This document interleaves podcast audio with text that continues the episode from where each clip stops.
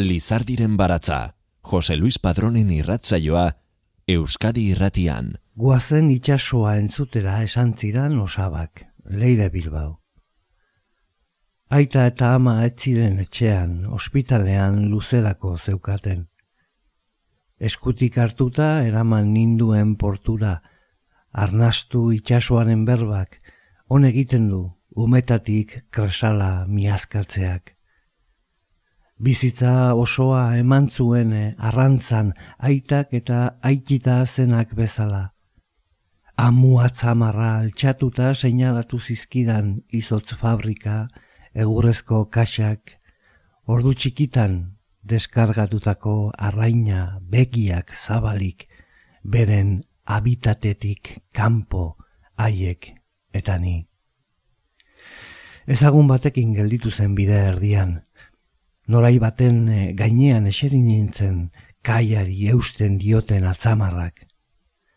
Kalatxoriak adina jende zebilela oroitzen dut, itxasontzi bat porturatzen, gorria aitaren alez, erdoia amaren begiak lez.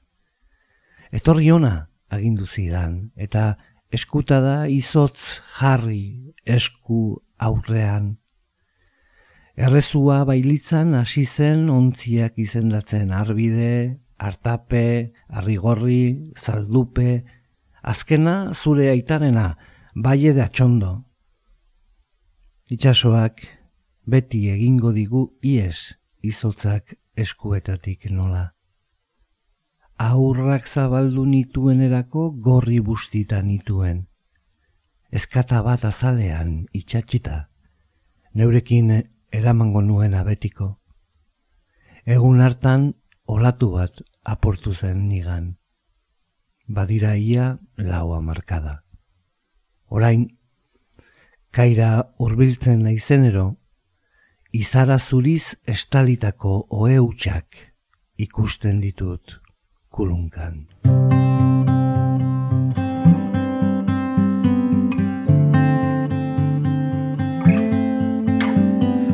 Turn around. Look at what you see.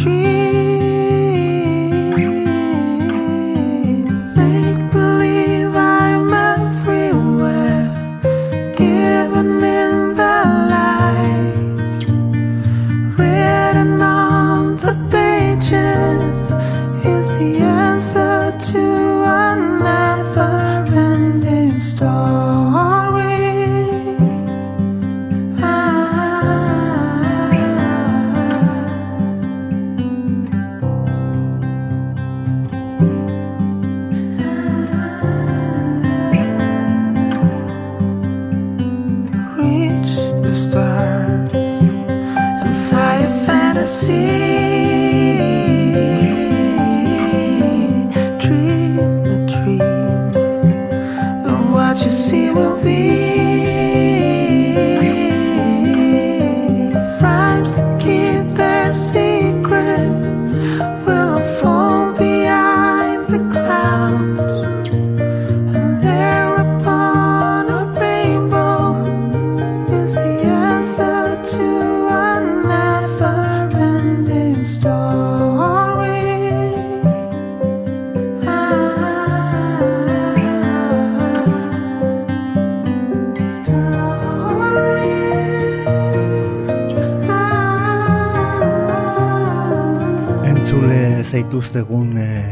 Guztiei gabon.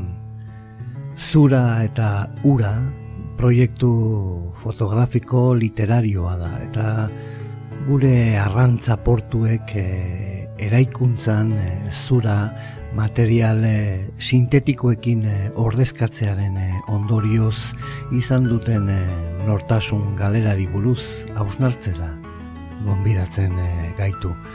Proiektu honek gainera Bizkaiko herriberako azken e, arotzak ere omendu nahi ditu. Ontzien e, eraikuntzan zuraren ordez beste material batzuk e, erabiltzaren ondorio nagusiak bidira. kolorea eta nortasuna galtzea, eta ibaiertzeko arotzeriaren eh, sektorea desagertzea.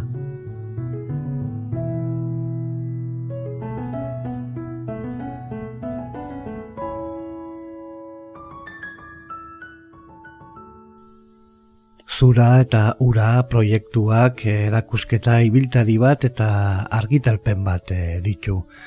Konrado Mugertzak eh, zuzendu du Bizkaiko Foru Aldundiak, Gipuzkoako Foru Aldundiak, Laboral Kutxak eta Baskegurrek eh, finantzatuta. Eta Itxas Museuren eta Donostiako Akuariunaren elkarlanari esker produkzioari dagokionez. Elakusketa hainbat argazkik osatzen dute artistikoak eta dokumentalak eta egurrezko, burdinazko eta arrizko eunduren eh, kolorea irudikatzen dute. Argazki horiek eh, guztiak e, Konrado Mugertzak artista eta erakusketa ugaritako komisarioak egin ditu. Saiakera labur batzuk eta ibilbide handiko egileen eh, literatura testuak ere aurki ditzakegu. Alanola Leire Bilbao, Unai Elorriaga, Itxaro Borda, Kirmen Uribe, Angel Lertxundi, Arantxa Urreta Bizkaia, Miren Agurmeabe, eta Jokin de Pedrorenak, e, bai eta Jesus Mari Lazkano artista plastikoarenak, Humberto Astibia irakaslearenak, eta Julia Murelaga lekeitioko herriberako arotz eta irakaslearenak eh, ere. Lizardiren baratza. Potxingoa moian, miren agurmea be. Zeure buruari so zaudela moiako potxingo batean, ostadarantzeko belo batek apaindu dizu aurpegia, antzinako paradisu batera zaramatzan gasolio aztarnak. Argia atzenengoz ateratzen ari da mihia, zure ektoplasma uretan ezabatu orduko. Potxingoak ez du sakonerarik apenas, baina barren barrenean ikusten zara, lore artean bere istripua onartu duen ofelia bat bezala ikamikan zabiltza guardasolaren muturrak zure islari diktatzen dizkion zirkuluekin. Iletargiak atoian dakartza tripaz gora arrapaladan jarritako txalupak, galipota atzamarretan, ondarrean utzitako oinatzak ondarrak berak ezabatuak, itxas belar usaina hilean, kresalarena gonan zauri guztiak eguzkitan sendatzen. Arraunei eta sarei buruzko zerbait diozu xuxurlaka. Umetan, ilurren ondartza jozuen izurdearen ninia zure ninian endredatu zenean, Aresek iragarri zituen bai zure mapak, bai zure zoriak. Zeure atxarekin pustuko dituzu belak, purpurinaz jantziko dituzu arrankilak. Belarriak estali dituzu marinelen kantu ilgarria ez aditzeko. Pinturaz zipristinduriko adokinak, harimaren narrurako makiaje laginak. Maoizko amantalak balkoietan, eskatalen tejuelak. Norai ugertuak, mozorro festarako karroza mugiezinak. Estrepu bi dauzkazu eskuturretan, ez ere lotzen zaituzten berbazko txikotak.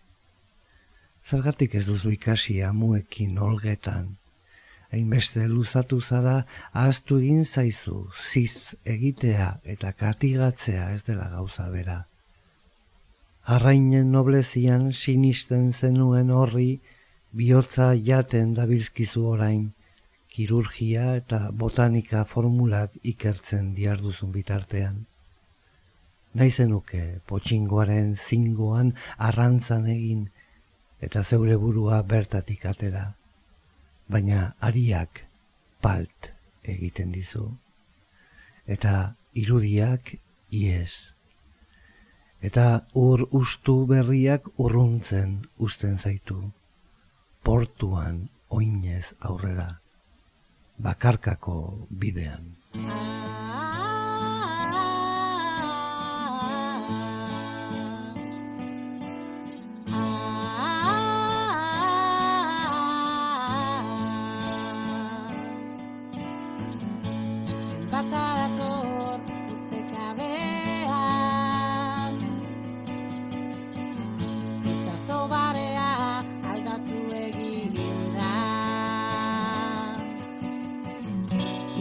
Begiak harin joango da.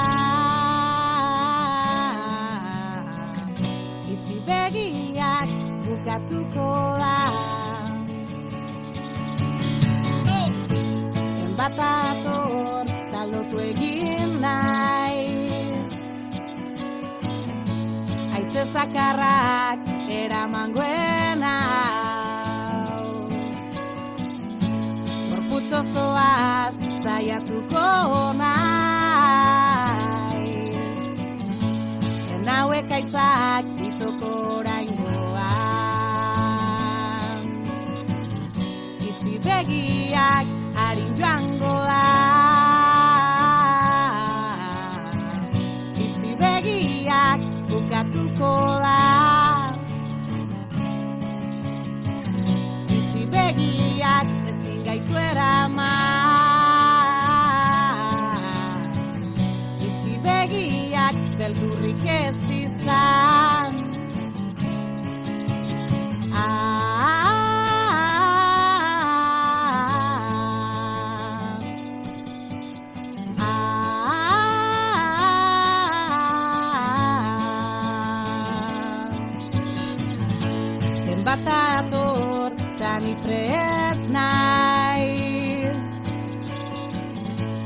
Aize zakarrak eraman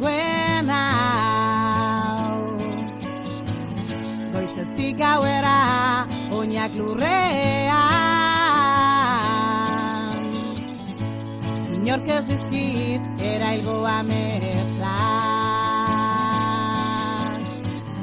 Itzi begiak harin joango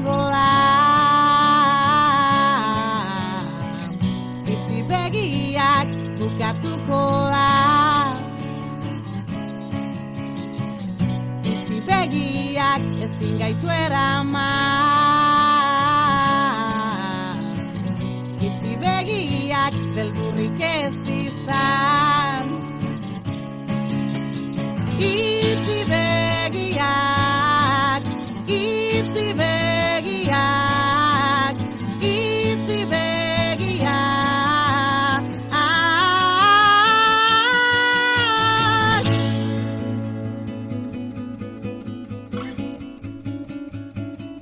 Konrado Mugertza artistak eh, portuetako paisaiaren eh, eraldaketari buruzko proiektua aurkeztu du. Argazki gintza eta literatura batuz. Zura eta ura. Horrela deskribatzen du Konrado Mugertzak eh, gaur egungo itxas eh, portuetako egoera. Itxasontzi gintzan, eh, zuraren ordez material sintetikoak erabiltzeak arrantza portuen kolorearen e, desagertzeaz batera ia oarkabean identitate galera bat ere ekarri du. Kolorea itxasontzien eta arrantza portuen ezaugarri da munduko edozein bazterretan. Eta kolore sorta zehatz bat, itxasontzien formekin eta zenbait elementurekin batera, herrialde bakoitzaren bereizgarri. Euskal portuetan esaterako urdina, gorria eta berdea dira kolore nagusiak eta nekez aurkituko ditugu beltza edo horia. Kolore sorta hori herrien izakerari lotuta dago nonbait mundua ulertzeko modu bati eta garatuz joan da identitate adierazle bihurtzera ailegatu arte. Koloreak oparotasuna, alaitasuna eta freskotasuna eskaintzen dizkio ikusmenari eta atondu egiten ditu portuak itsas giroak hainbereak dituen zabaltasun, askatasun eta misterioarekin bat datorren jantziaz. Alabaina, zuraren pixkanako ordezteak beira zuntzaren eta beste gai sintetiko batzuen mesedetan, larriki zauritu du mendeetako lanbide eta portuetako bizimodu bat. Herriberako edo itxas zurgintza. Izan ere, hamarkada gutxi batzuetan artisauen eh, ontzikintzari eta konpontze eta mantentzeari loturiko industria oso bat eh, desagertuz doa, isiltasunean, eta gure begi asolagabeen aurrean.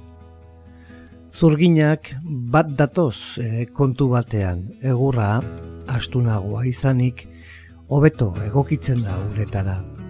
Onartzen dute ordea, merkeagoa dela poliesterra, hori gutxi balitz itxasontzien mantentze lanak ere errezagoak dira poliesterrak, ez usteltzeaz gainera, hobeto eusten omen dielako kolpeei.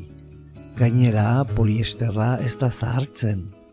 Zahartzea nonbait, jakintxuagoa egitea bada zurak asko daki horretaz. Alabaina, material berriak eta fabrikazioa seriean ari dira nagusitzen. Garai hauen seinalea da. Poliesterraren nagusitzeak zuraren kaltetan portuen polikromia ia erabat ezereztu du. Txalupa, potin, batel, bapore eta itxasontzi handiagoen kolorez beteriko irudia ezabatu egin du. Poliesterrak beti berdina eta zuraren nobleziarik gabekoa izanik arrantza portuak basamortutzen ditu eta beste koloren gainetik agintzen duen zuri planu eta nabardura gabeak ikusmena itxutu eta paisaia pobretu egiten du. Zuritasun arrunt, antzu eta berdintzaile hori bere onura uka ezin guztiekin erabili eta bota ereduaren proposamen estetikoa da aldi berean. Globalizazioaren alde ilunetako bat. Arrantza portuak hainbeste kolorez jantziak, ontzi zaharren egurraren eundura eta pintura geruzak agerian, ontzioletako kolore probak hormetan, erdoilaren geografiak burdina zaharkituaren azalean ez dira akaso edo ez ziren, esan behar, herri baten kolore, eundura eta nortasunaren isla, gaur kirol portuen gero eta antz handiagoa dute zurbilak eta berdinak, historiarik eta nortasunik gabeak. Iesean doakigun nortasuna, galtzen ari garen identitatea, oarkabean, area bezala atzamarren artean. Zura eta ura erakusketa eder honek, gure bizitzak kolore ez ditzala, zuriaren kontra. Izan ere hori behar dugu, momentu latzonetan, sasoi bateko kolorea behar dugu. Animo. Homero eta txipiroiak, unai elorriaga. Ez, ez naiz horren eh, urrun joango. Ez dut hitz egingo Homeroren eroiez, haien itxasontziez, nola heldu ziren e, ziklopeen irlara edo nola lotu zuten Ulises mastara itxaslamien kantuak saiesteko. Ez dute hitz egingo erdiaroko zaldunez eta itxasola barik nola botatzen zituzten espatak eskalibur esate baterako lakuen erdiraino. Ez dute hitz egingo inola ere, Gulliberrek liliputera egin zuen bidaiaz hango barku nainoez, edo Robinson Crusoeren ekaitzak galdutako ontziaz. Ez dut hitz egingo, nola hitz egingo nuen bada, Ismaelen baleaz edo Ahab kapitainaren barkuaz, handiak denak asmatuak denak. Aikitxari buruz, hitz egingo dut nik eta haren lengusu ez. Benetako gizaki ximelez, eta haien txalupaz. Ez ziren, eh, arantzaleak, ebanistak ziren ia guztiak, altzariak egiten zituzten, negurirako, ateak tailatu udaletxerako, kuadroetarako markoak, beirateak, aukiak, jostailuak, eh, guretzat. Baina algortarrak ziren eta itsasoari begira bizi ziren, itsasora nahi zuten. Zergatik, galde dezake estepetan bizi den batek, loirako gaztelu batean bizi den batek, Pragako Star Meston bizi den batek. Zortzi milako mendiak egiten zituen bati ere galdetu zioten, zergatik igo nahi duzu alako mendia? Erantzuna soila, hor dagoelako. Itxasoa ere hor dago algortan eta horregatik. Ez dakit ondo esan dudan, itxasora nahi zuten edo txipiroitara nahi zuten orduko algortarrek. Sukarra egon izan delako beti algortan txipiroitan joateko. Badaukat nik osaba bat, pertsona erreala ura ere, ez e, Ulises bezala, ez Robinson bezala, ez Liliputienseak bezala, txipiroitarako sukar hori zeukana. Ez dauka zer ikusirik e, osaba horrek lehen aipatu dudan aititerekin, beste adarrekoa zen, aitaren e, adarrekoa, ez da odol kontua beraz. Gauza da, osaba ura argina zela eta teilatuak ere konpontzen zituela. Baina txalupa zeukan portu zaharrean. Eta behin, teilatu bat konpontzen ari zela, han ikusi zituen teilatutik hainbat txalupa itxasoratzen. Jose Marinena, Erromanena, Fanekarena, osabak bere baitarako. Hainbeste txalupa ateratzen ari bada, txipiroia sartu den seinale. Teiatua bertan behera utzi, konpondu gabe noski, itzelesko zulo albo batean, eta ara joan zen osaba txipiroitara. Gorriak etxeko jabeek ondorengo egunetan euria bota bazuen. Baina, aikite eta lengusu ez ari nintzen. Benetako pertsonak guztiak, ez mobidik bezalakoak, troiako iria bezalakoak, edo tartalo bezalakoak ebanistak zirela esan dut, baina itxasoaren, barkatu, txipiroien sukarra sartuta zeukatenak. Erabaki zuten noizbait, altzariak egiteko erabiltzen zuten molde berberaz, txipiroitarako txalupa bat egitea. Eurentzat. Ez dakite aurretik inorentzat egiten ote zituzten enkarguz. Eurek erabiltzeko egitea erabaki zuten alako batean, pentsatu eta egin orduak eta orduak txaluparekin, ederrena, kolore bizienekoa, harinena nahi zuten zentzu bietan. Arraunak ere egin zituzten, baina tora bitx. Aserretu egin ziren alakoren batean dena delakoagatik, aititeren lengusuak ernegatu, amorratu. Izan ere, anaiak ziren eta anaiak besteak beste asarretzeko jaio dira, hasi dira, ezi dira, ez daukate beste ametsik, beste helbururik bizitzan. Ez dakigu aserrearen arrazoia, baina berdin dio. Txalupa zegoen bien artean ezin zuten erabaki, nork erabiliko zuen nola norena zen zer egin. Eta Salomonen espiritua azaldu zitzaien tailerrean. Eta zer egin zuten? Txalupa erdibitu, zerraz, ris, ras, ris, ras. Erdia zuretzat eta erdia niretzat. Itz bitan, inorentzat ez. Duela urte batzuk, nire lehenengo liburuan oinarritutako pelikula errodatu zuenean zuzendariak aitzole aramaiok ondarrutarra izanik historio hau ezagutu eta pantailara eraman nahi izan zuen anaien e, aserre asmatu behar zuen inorke ez baitzekien e, arrazoia herrian. Margoa izan zen pelikulan e, azkenean aserrearen e, motiboa.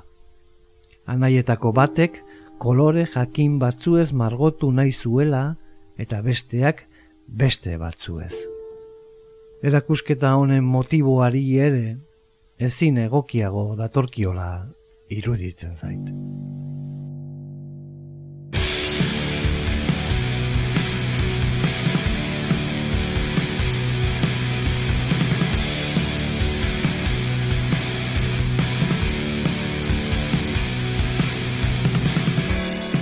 Iragokizun bat dauk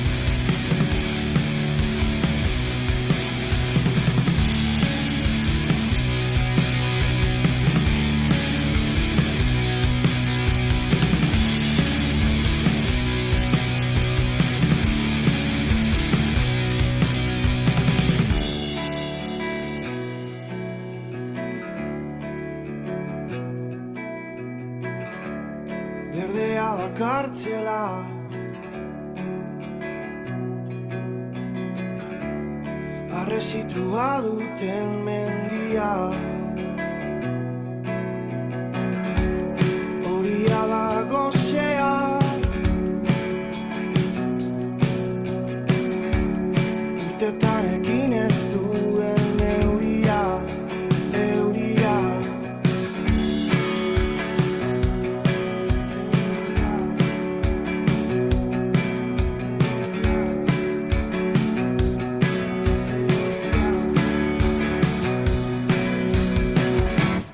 Portuetako polikromia desagertzearen ondorioz arrantza portuek eh, berezkoak eh, zituzten eh, ikusmen eh, aberastasuna eta berezitasuna murriztu egin dira.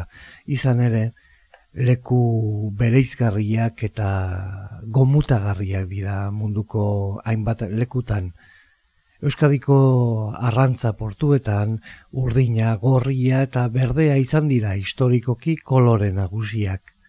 Koloreen eh, kombinazio hori nolabait bizitza ulertzeko modu baten isla da. Denboran zehar eh, sendotu ze joan dena nortasun eh, adierazpen eh, izan arte.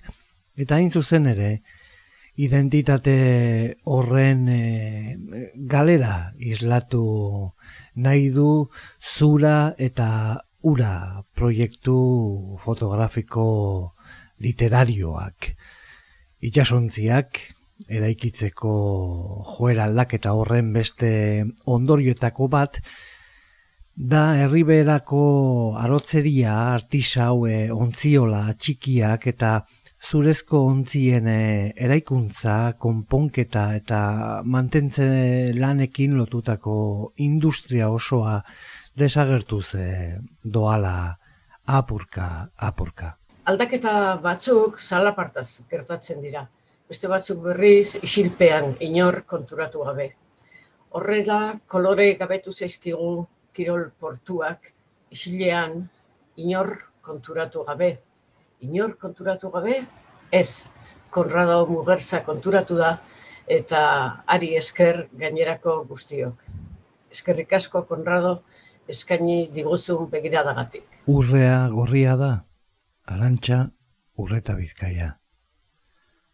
Zazpi kolore ditu hortzadarrak, gorria, laranja, horia, berdea, urdina, belar urdina eta violeta.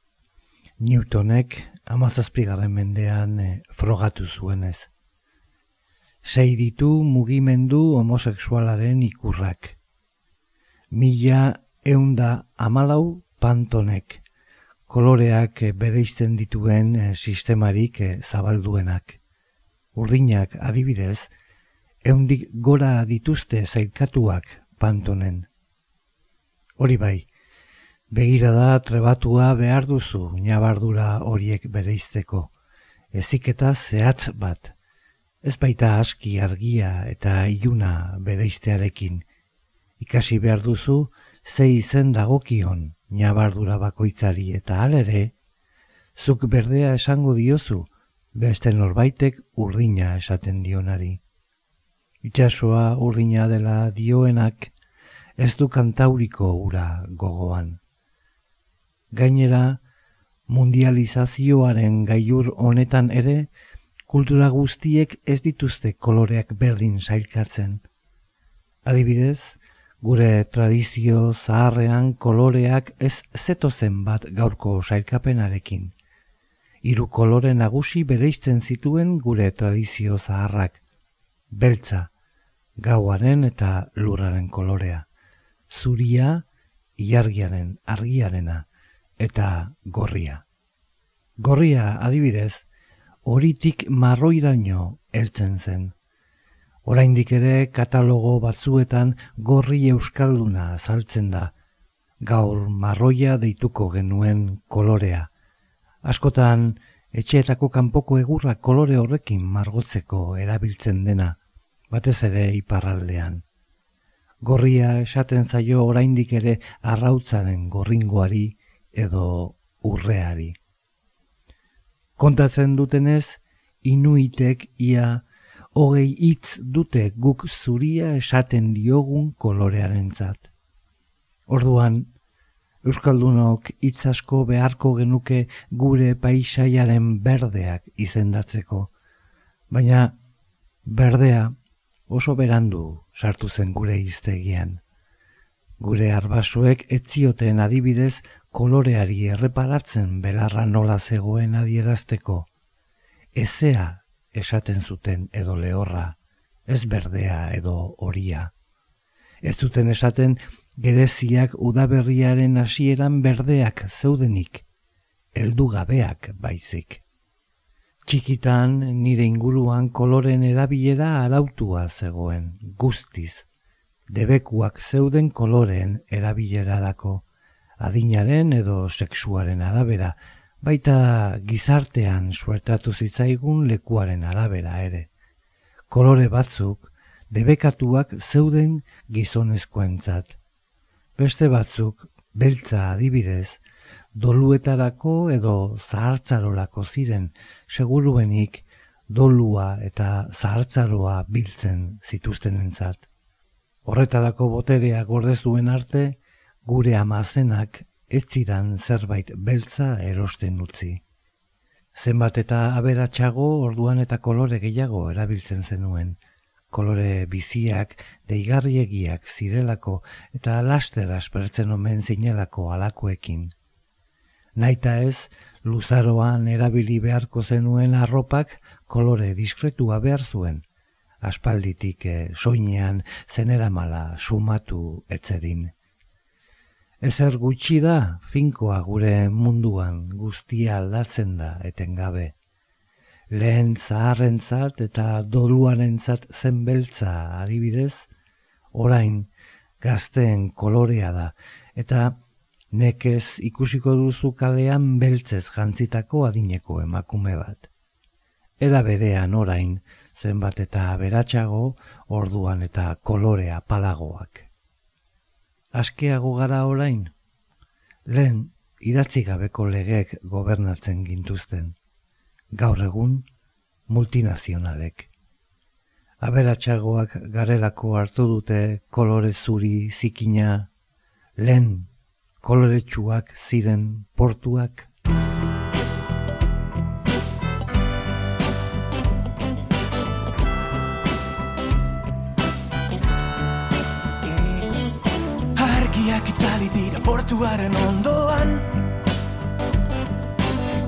txoriak epaia gortu menda denbora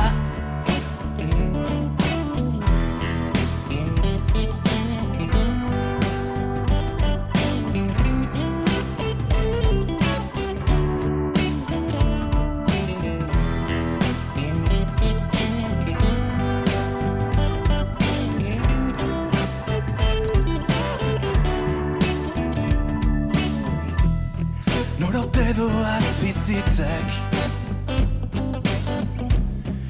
Inkonora ezean. Mamuek idatzen dituzten ontziak bailiren Kasalak zinekin zizkigun udako gauak. Eta gure asmoak desegintzen dituela. Ezkar izan ginenak, baina bintzat ezkara Inoiz beste inorkugan espero zuena.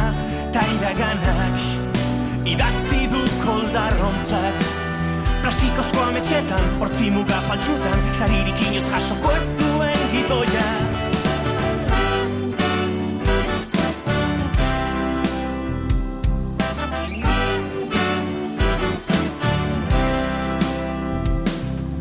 Argiak itzali dira portuaren ondoan. Kala txoriak epaia gortu menda denbora. Zilek iote zitzaigun bizitza kontatzea. Tribunalaren aurrean eserita ginela. Eta gure asmoak desegintzen dituela. Ezkar izan ginenak, baina bintzat ezkara Inoiz beste inorkugan espero zuena. Naiz da gero Zalantzak irantxi nauen berriz. Hau ez da niretzako, akaso zuretzako Eraiki genuen ondo izatearen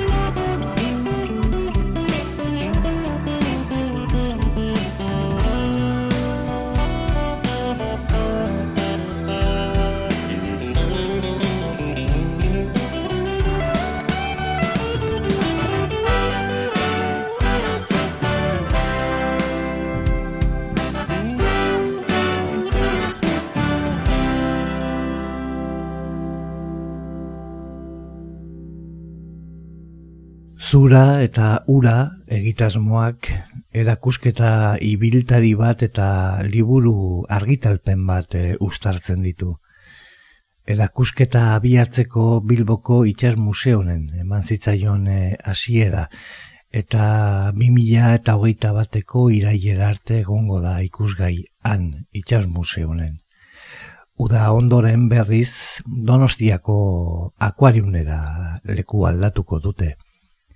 Azken e, hogei urteetan Konrado Mugertzak egindako hainbat argazki dira erakusketaren oinarri artistikoak e, eta dokumentalak eta egurrezko, burdinazko eta arrizko eunduren e, kolorea irudikatzen dute. Baina argazkiez gainera literatura testuak ere tartekatzen dira proiektuan. Hain zuzen, Kirmen Uribe, Angel Artxundi, Itxalo Borda, Leire Bilbao, Jokin de Pedro, Miren Agurmeabe, Arantxa Urreta Bizkaia, eta Unai Elorriaga poeten eta idazleen eh, idazlan eh, laburrak. Idazlez eh, gainera, Jesus Mari Lazkano Margolariak, Humberto Astibia irakasleak, eta Felipe Murelaga Lekeitioko Herriberako Arotz eta irakasleak ere hartu dute parte proiektuan. Zura eta ura erakusketan e, ikusgai dauden irudi eta testu guztiak izen bereko argitalpenak biltzen ditu. Liburuan testu nagusiak e, euskaraz daude eta ondoren gaztelaniazko, frantsesezko eta ingelesezko itzulpenak e, ageri dira. Artea, literatura, tradizioak eta nortasuna lotzen dituen e, egitasmoa honek gure kostaldeko portuko paisaien e, eraldaketak e, dakarren e, ondorioei buruzko gogo eta bat e, izan nahi du.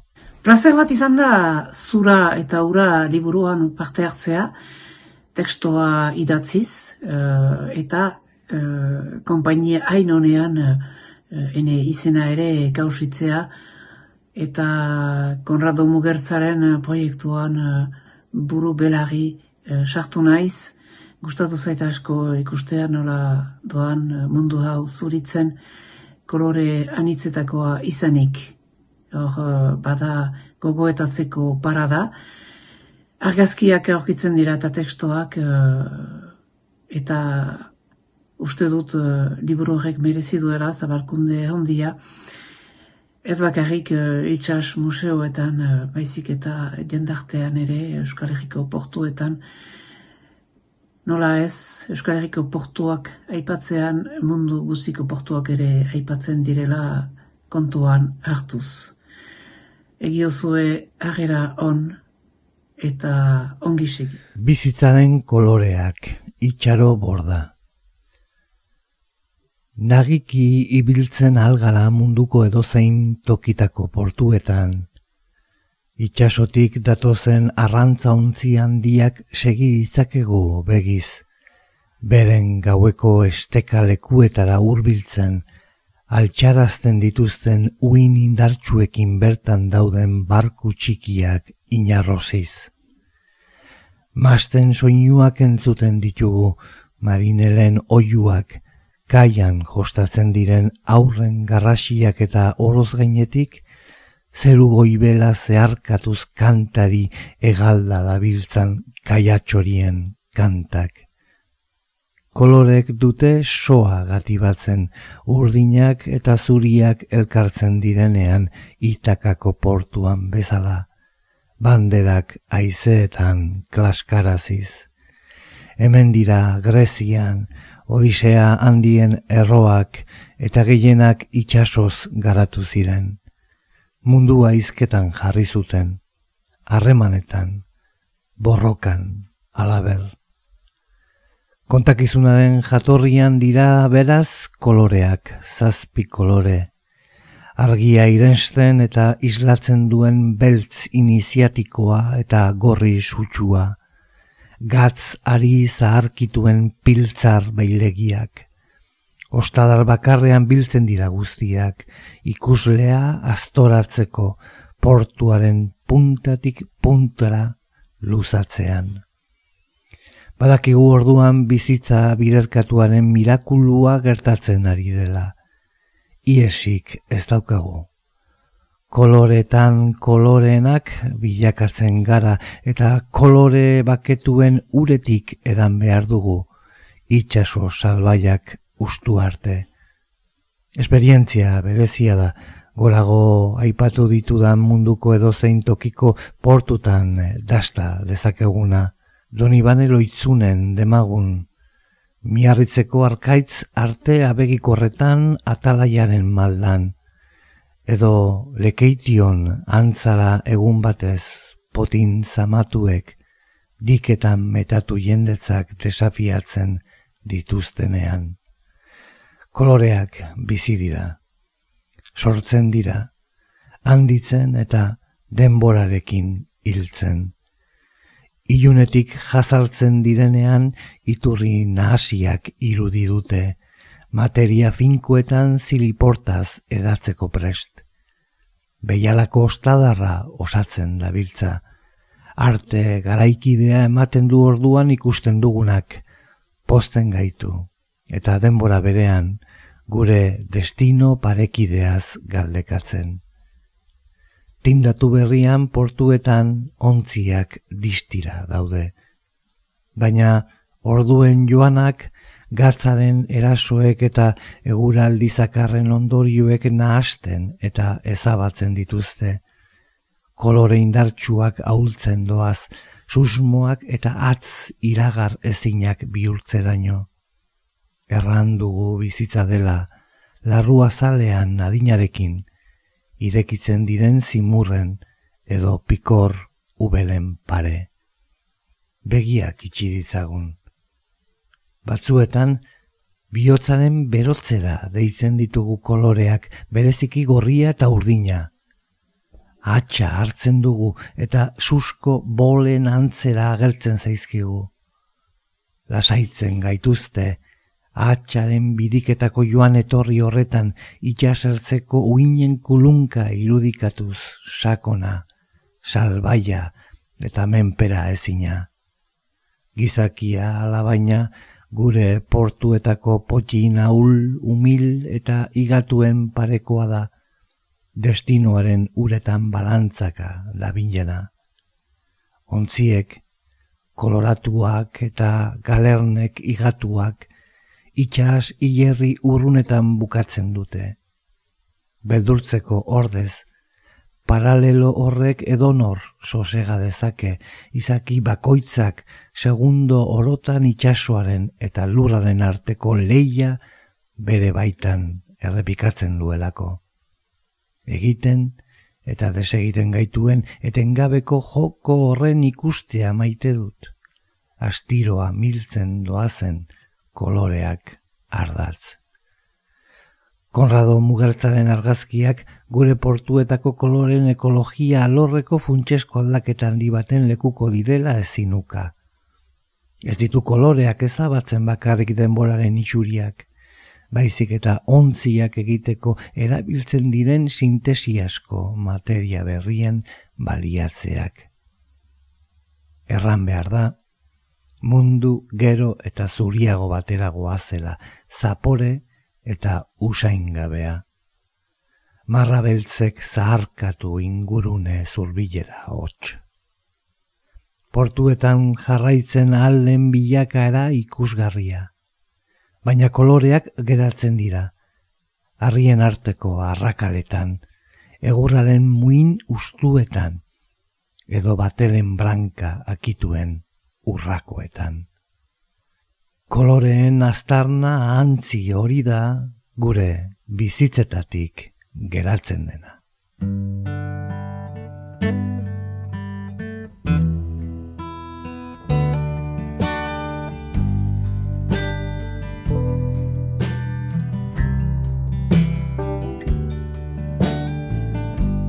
Yesterday I got lost in the circus, And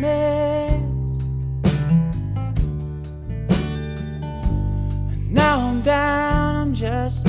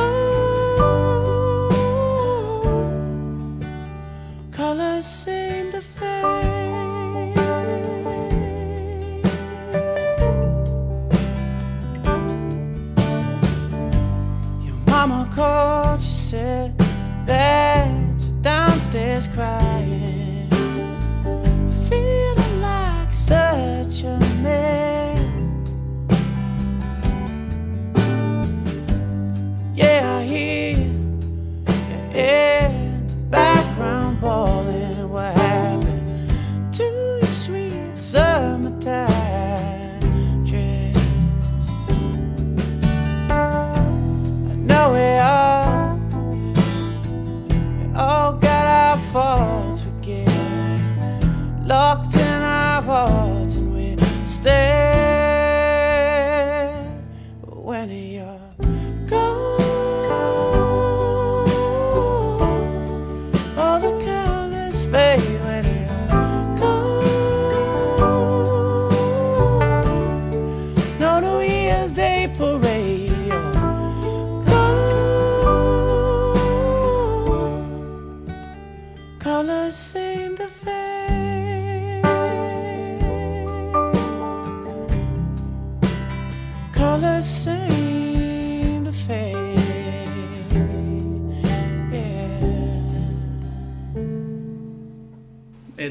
nire ekarpena txikitxoa da.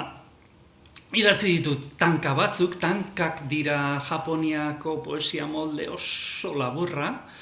Eta hor, ba, gogoan hartu dut, ba, txikitako oroitzapen bat, nola aitonak, aitak eta osabak, ba, aizei buruz hitz egiteko koloreak erabiltzen zituzten, ezta? Aize bakoitzak zuen kolore bat. Hori ekarri dut e, ba, poemara, eta tankak eta poesia molde hain laburrori zergatik, ba, gure aita hitz gutxiko zelako, gure aita arrantzalea zen, e, iparretxasuan ba, ematen zituen ordu asko, eta ematen zuen bere harima antxe geratu zela, ez? Gero, e, lehorrean geratu zenean ere ausente goten zen da ematen zuen burua antxe zeukala, ez? Oso, oso arrantzalea da hori, oso, oso itxasokoa. Ba hori, hitz gutxiko poema, kolorei buruzkoa, maitasun guztierekin, e, ba, zura eta ura egitasmorako eta itxas museorako. Zaindu zaitezte eta etorreko dira berri honak. Aize margoen tankak, kirmen uribe. Beltza iparra, berdea, mendebala, egoa, gori. Aizeen koloreak, erabat, ahaztuak. Garai batean aizea ikusten zen. Margotzen zuen itsasoa kolorez, marinel zaharrentzat. Barealdiak bazuen kolorea horrek ere bai. Zuriak ziren urak, aizerik etzenean. Kilmen Uriberen eh, desioa piztuz eh, agur esaten dizuegu gaurkoz. Zaindu zaitezte, etorriko dira berri honak. Bat, bi, bat, bi, iru, lau. Zura eta ura erakusketa eder honek, gure bizitzak kolore ez ditzala. Aldaketa batzuk salapartaz gertatzen dira. Beste batzuk berriz isilpean inor konturatu gabe. Plazer bat izan da zura eta ura liburuan parte hartzea. Ba hori, hitz gutxiko poema, kolorei buruzkoa, maitasun guztierekin, e, ba, zura eta ura egitasmolako eta itxas museorako. Lizardiren baratza, Euskadi irratian, Jose Luis Padrón. Zazpi, senideko famili batean Arotza zen gure aita Gure herriko alkate ez izan arren Lan egiten zuenan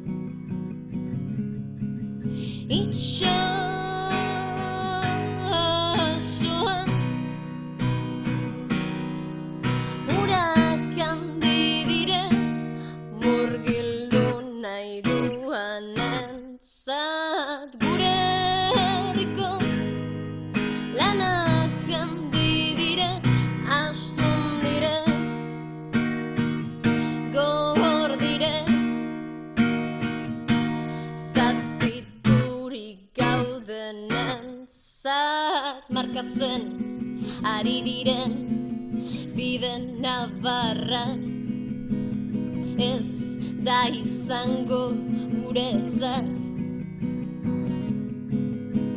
Lengo sokari ezarririk datorren oz topolatz besterik